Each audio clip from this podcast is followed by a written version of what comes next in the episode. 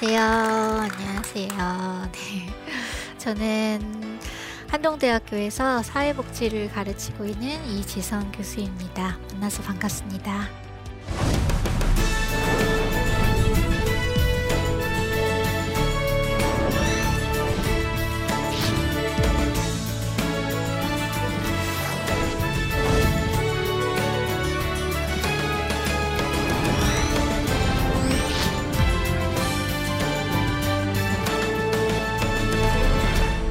우리가 어, 장애인을 어떻게 바라봐야 하는지 사실은 잘 경험해 보지 않으면 내 주변에 장애인들과 같이 생활해 본 경험이 없으면 장애인들을 처음 만났을 때 좀 불편한 마음들이 누구나 있습니다. 그래서 어떻게 바라보면 좋을지 실제 장애는 어떻게 이해해야 하는 것인지 아주 짧게 음, 여러분들과 어, 이야기 나눠보도록 하겠습니다.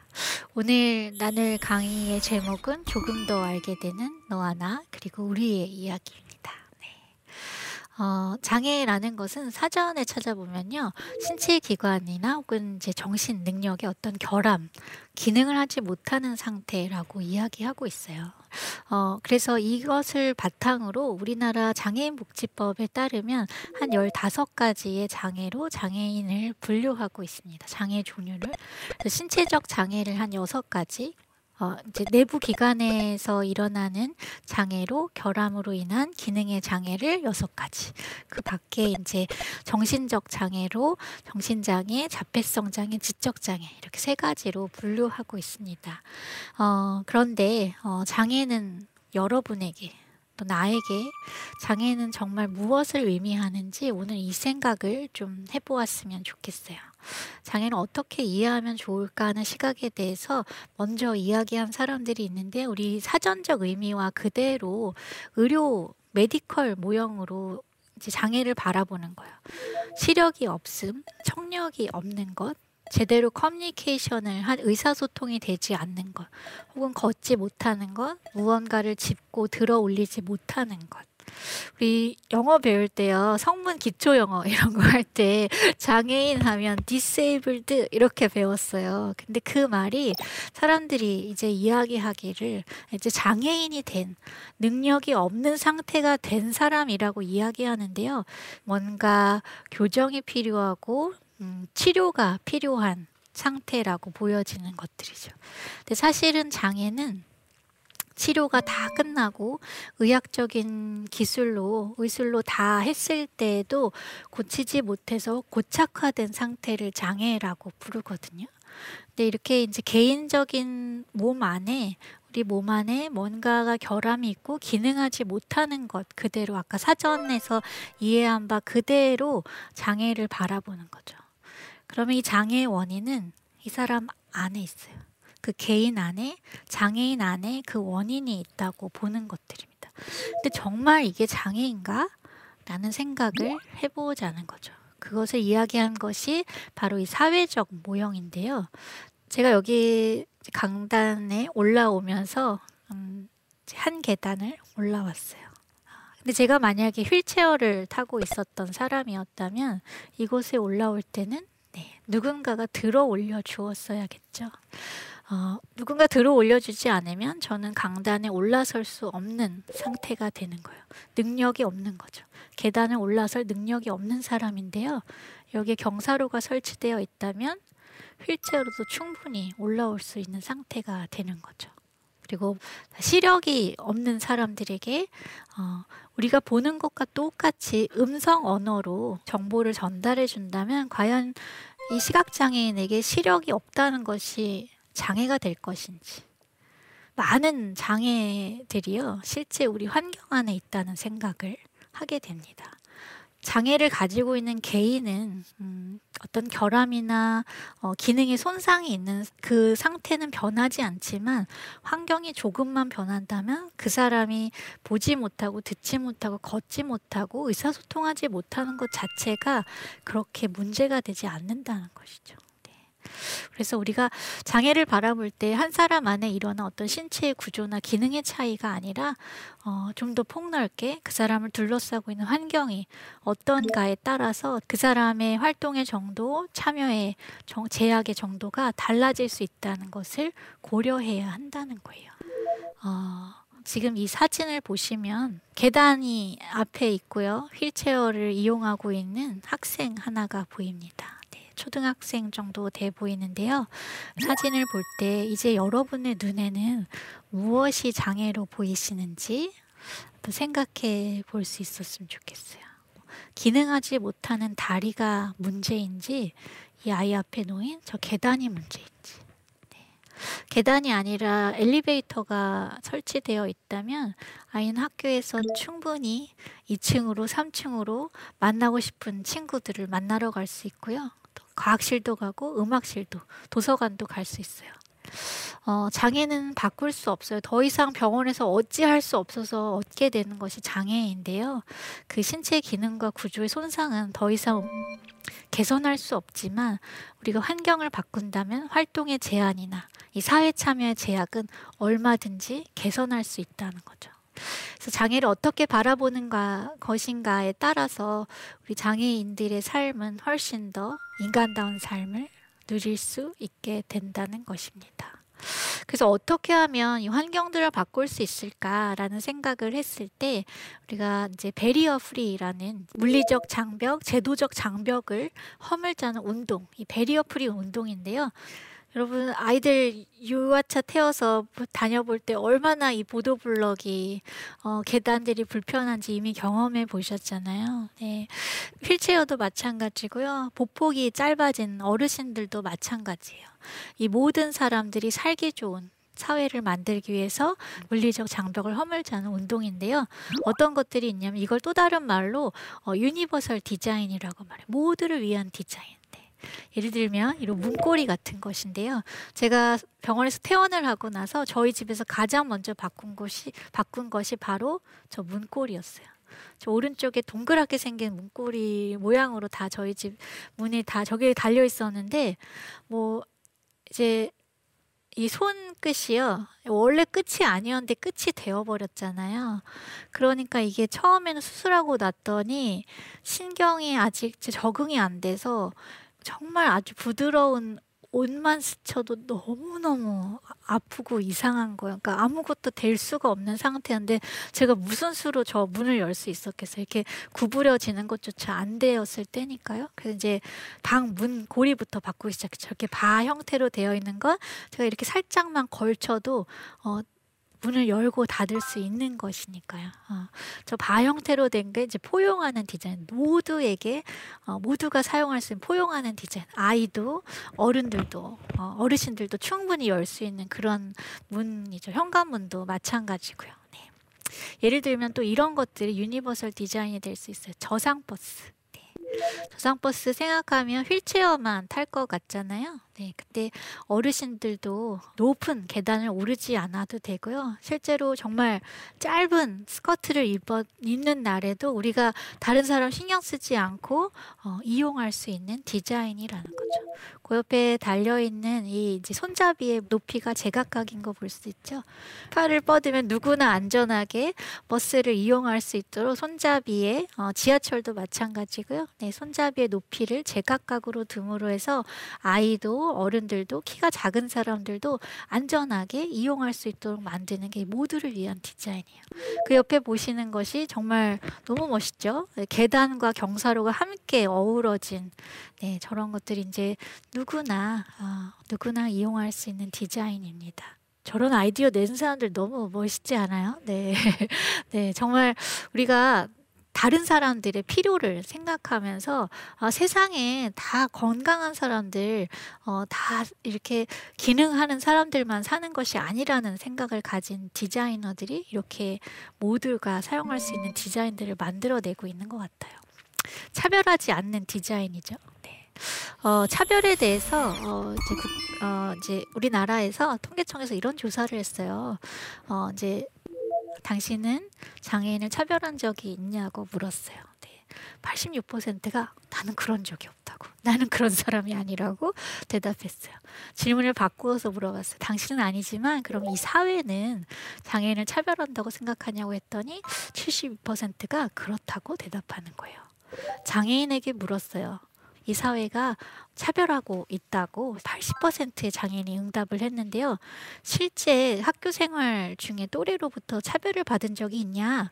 라고 물어봤더니 반 정도의 장애인이 내가 학창 시절에 어, 차별을 경험한 적이 있다고 대답했어요. 네. 차별한 사람은 없고요. 차별 당한 사람만 존재하는 네 그런 결과인 것 같아요. 어떻게 보면 장애인들이 피해 의식에 사로잡혀 있나 막 이런 생각을 할 수도 있는 어, 결과인데요. 저는 이렇게 생각합니다. 장애인들이 생각하는 차별과 우리 비장애인들이 생각하고 있는 차별이 어, 다르다는 것 같아요. 우리가 생각했을 때 비장애인들이 아 이거 뭐 이렇게 차별이야? 라고 생각했던 일들이 사실은 어, 누군가에게 차별이라는 거죠. 어, 이런 실험이 있었어요. 실험 참여자에게 세 명의 사진을 보여주는 거예요. 첫 번째 사진에는 아주 건강해 보이는 성인 남성이 있고요. 두 번째 사진에는 어린 아이가 있어요. 세 번째 사진에는 휠체어를 이용하고 있는 성인 남성이 있습니다. 그리고 그 세 명에게 각각 A부터 B까지 가는 길을 안내해 주라고 했는 거예요. 여러분 한번 생각해 보세요. 3번 휠체어를 타고 있는 성인 남성에게 말하는 그 말이 1번에 가까웠을까요? 2번에 가까웠을까요? 상당수의 실험 참여자들이 성인 남성인 휠체어 장애인에게 어린 아이에게 했던 말투, 그 높은 어조, 반복된 단어 사용, 짧은 문장을 사용했다는 거예요. 어쩌면 나보다 나이가 더 많은 사람임에도 불구하고 장애를 가진 사람들에게 아이처럼 대하는 경향이 있다는 거예요.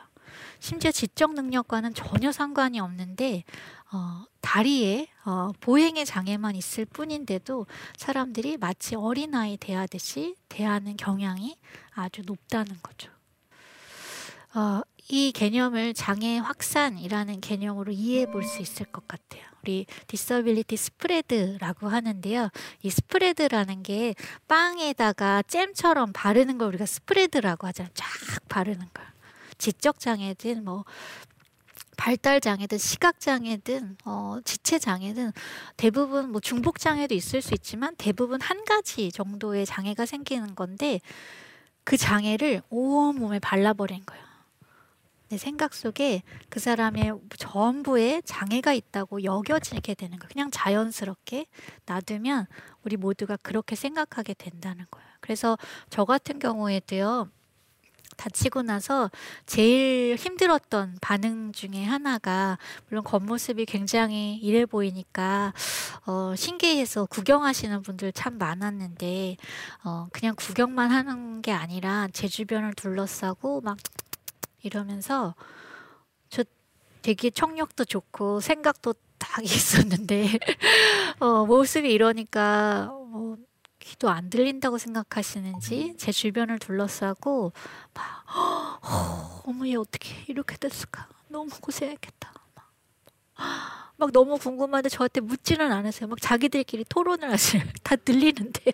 그래서 제가 아우 주불에 홀랑 탔습니다. 막 이러기도 하고 막 이랬는데 그분들의 생각엔 이제 모습이 이러니까 뭐 이제 어떤 생각이나 청력이나 감정이나 이런 것들에 다 어떤 장애가 있을 거라고 아주 쉽게 생각해 버리고 한 사람의 인격으로 대하지 않는 거죠. 네. 그래서 많은 사람들이 오해와 넘겨짚기를 하게 되는데요. 예전에 이런 일이 있었어요. 되게 어떤 큰 사진전에 제가 초대를 받았는데 그 오프닝 할, 하는 날 이렇게 이제 테이프 커팅식을 하는데 그날 테이프 커팅하는 사람으로 저를 부른 거예요. 그래서 이제 왼쪽부터 도우미 분이 나와서 이렇게 가위를 하나씩 주시는데 여기 대사님 주고 하더니 저는 그냥 지나서 이렇게 가는 거예요. 그래서 마지막에 주는 건가? 이제 이러고서 이러고 있는데 테이프 커팅식을 시작하겠다고 이제 탁 하더니 자르라는 거예요. 난 가위도 없는데 그래서 입으로 물어 뜯으라는 거야 뭐야 막 이러면서 이제 막 굉장히 뻘쭘하게 앞에 막 사진 기자님들 계시는데 어 거기 서가지고 아주 어색한 시간을 네 보내고 그렇게 집에 오게 됐어요. 한 10분 뒤에 모르는 번호로부터 전화가 와요. 받았는데 어, 제그 행사 관계자신 거예요. 너무 죄송하다고 어, 손이 불편하셔서 가위 사용을 못하는 줄 알고 저희가 가위를 드리면 실례가 될까봐 어제 밤에 회의를 하셨다는 거예요. 그래서 결국 네, 가위를 안 주는 게 실례가 안 되겠다고 결정을 하고 가위를 안 주기로 결정을 하고 안 줬다는 거죠. 어, 이 회의를 할 일인가요? 네. 그냥 저한테 물어보시면 되는 일이에요. 네, 가위 사용할 수 있냐고, 괜찮냐고 물어봤으면 되는 일이에요. 근데 대부분의 일들이 장애인에게는 너무나 자주 일어나는 일들이에요. 아, 아, 저 사람 저거 불편하니까 아, 저거 어렵겠지. 이거 물어보는 거 신뢰가 될 거야. 막 이렇게 오해하고 그리고 넘겨 짚어서 오히려 제가 그 행사에 참여하지 못하게 되는 그 활동에 어, 참여하지 못하게 되는 어, 정말 엄밀히 말하면 저를 그곳에 세워놓고 어, 차별한 거예요. 네. 어, 차별은 아주 우리가 생각하지 못하는 곳에서 일어나요. 아주 작은 곳에서부터 일어나고 있거든요. 그래서 우리가 어, 그냥 물어보면 좋겠어요. 예, 어떤 저 사람이 일을 할 수 있을까 없을까 가정하지도 말고 넘겨짚지도 말고 이렇게 물어보고 기분 나쁘지 않게 물어보, 너 이거 할 수 있어? 이렇게 물어보는 게 아니라, 이거 하는 거 괜찮겠어? 어, 이거 하려면 뭐가 더 필요할까? 어, 내가 해줄 수 있는 거면 해주고, 아, 이거는 내가 지금은 해줄 수 없을 것 같은데, 다음에 이거 해볼 수 있도록 해볼게. 라고 하는 게, 이게 정당한 거예요, 여러분. 네. 우리가 그럴 수 있으면 좋겠어요. 어, 처음에 장애인을 만난다는 건 사실 뭐, 굉장히 불편하고 긴장되는 일이에요. 내가 실수하게 될까봐. 왜냐면 우리 다 마음에 착한 마음이 있거든요.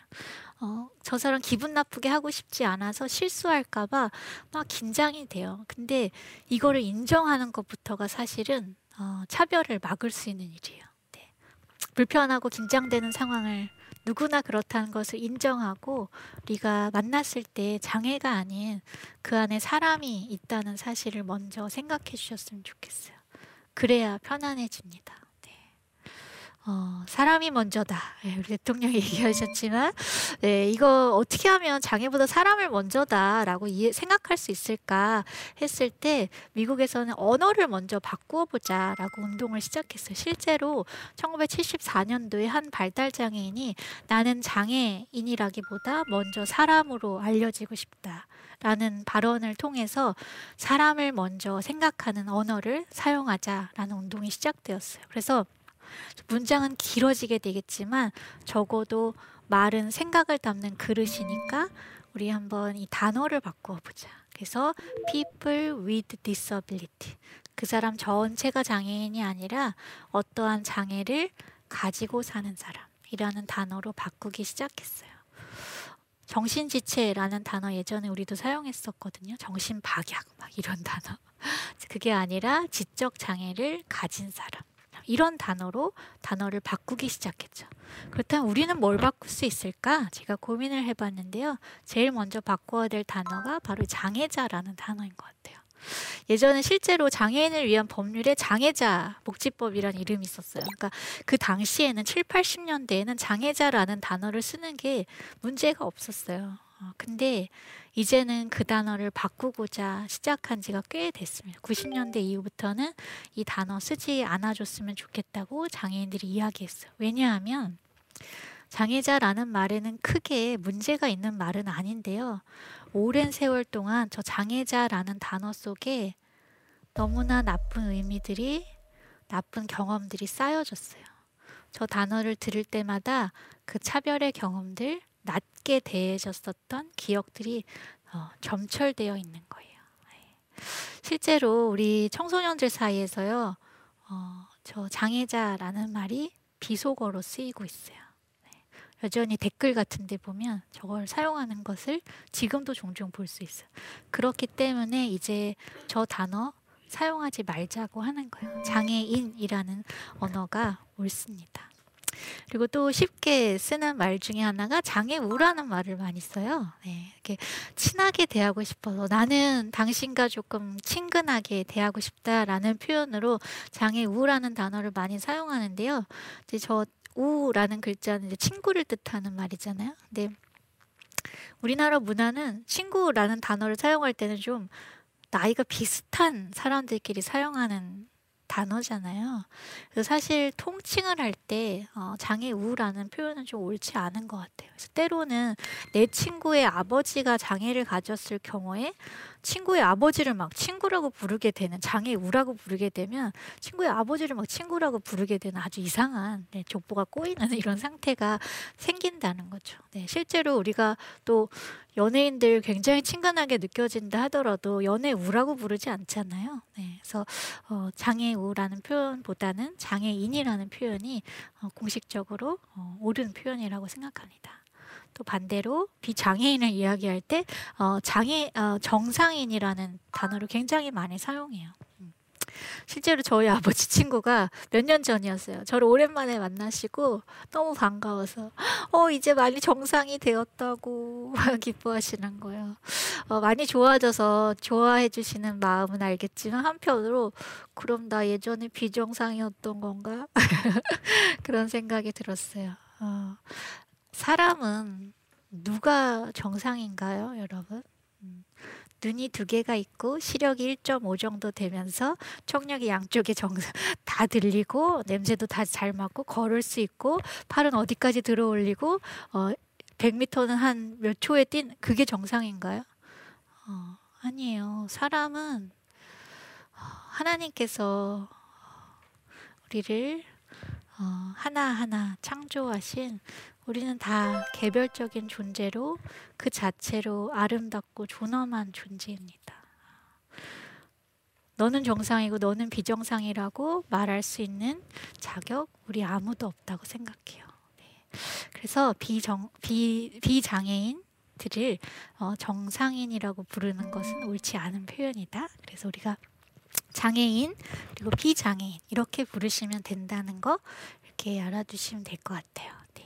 그래서 2014년부터 이제 어, 그동안 좀 우리가 장애인들을 좀 낮게 낮추어 불렀던 말들, 옳지 않은 표현들 이렇게 말하자고 이렇게 바꾸어서 부르자고 하고 있어요. 근데 어, 여전히 아직 어, 변해야 될 부분들이 많이 있고 또 우리가 실제로 사용할 때 주의해야 될 부분들이 있는 것 같습니다. 네.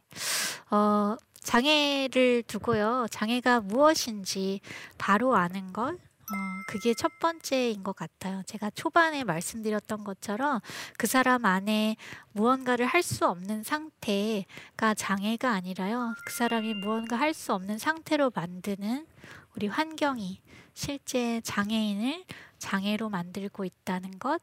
우리가 그걸 기억해 주셨으면 좋겠어요. 그래서 그 장애물들을 치워가는 일들, 어, 그게 물리적인 환경일 수도 있고요. 또 우리의 말일 수도 있어요. 그래서 언어를 바꾸어 가면 좋겠고요.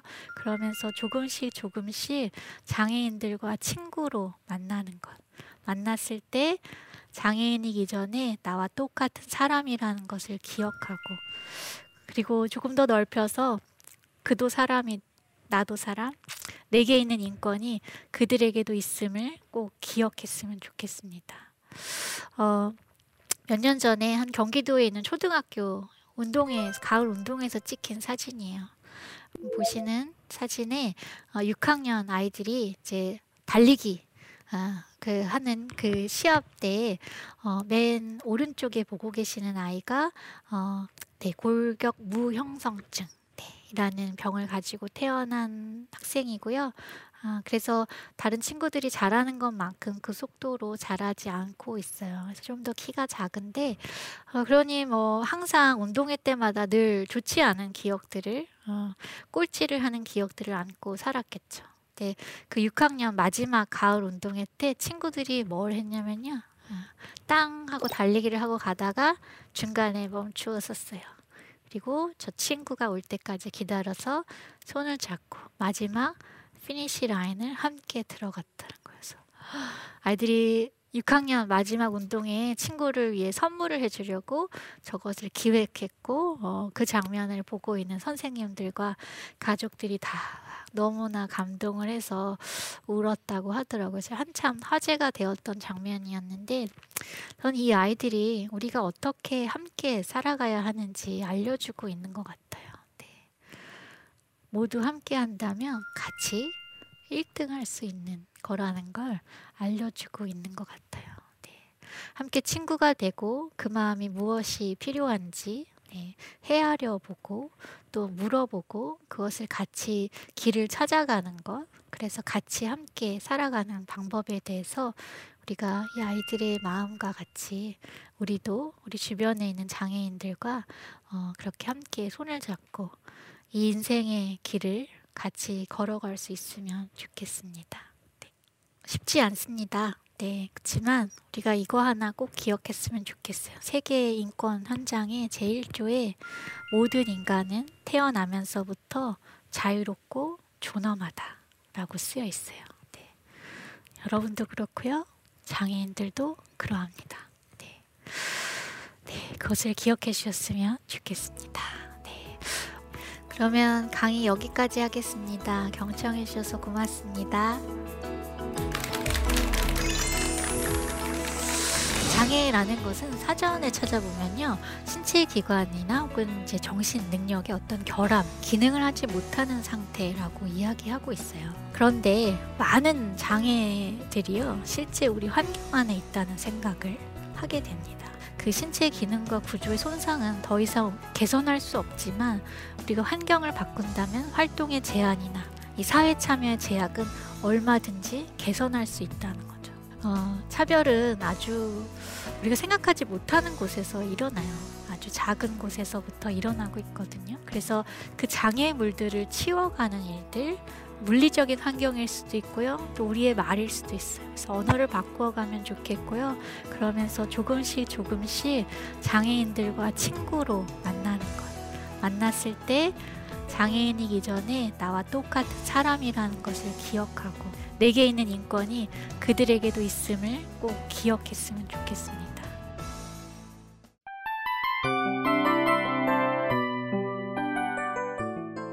이 프로그램은 청취자 여러분의 소중한 후원으로 제작됩니다.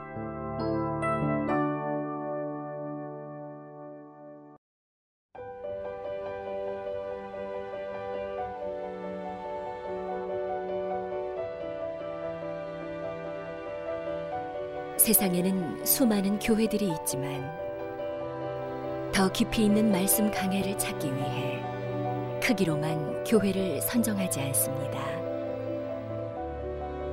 보다 좋은 영적 콘텐츠를 더 많이 나누기 위해 방송비를 받지 않습니다.